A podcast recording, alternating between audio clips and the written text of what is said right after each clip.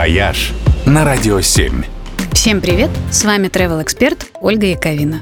1 сентября все вспоминают о своих школах и учителях. Кто с теплом и ностальгией, а кто и с другими чувствами. Но вот кого вспоминают редко, так это тех, благодаря кому у нас вообще появилась возможность в школу ходить. А это, например, Пифагор. Именно этот древний грек создал первую известную нам школу. На Руси первые подобия школ проявились при Владимире Святославиче и при Ярославе Мудром. И до нас даже дошли первые школьные записки. Помните берестяные грамоты мальчика Анфима из Великого Новгорода? А вот известную нам систему с разделением на классы ввели при Петре Первом.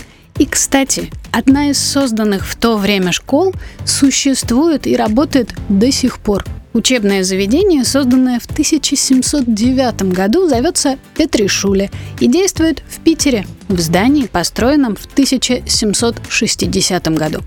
Впрочем, в городе Советске, ранее известном как Тильзит, есть и еще более старое заведение. Гимназия номер один наследует Тильзитской классической гимназии, основанной в 1586 году для подготовки к поступлению в здешний университет. Правда, здание, в котором сейчас проходят уроки, построено всего лишь в 1900 году. В мире, впрочем, есть и более впечатляющие примеры.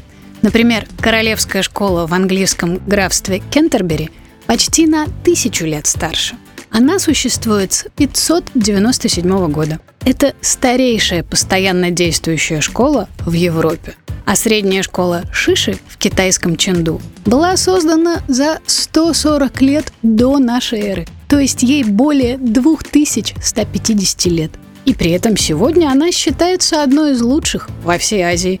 Ну, в общем, у них было время отработать педагогические приемы.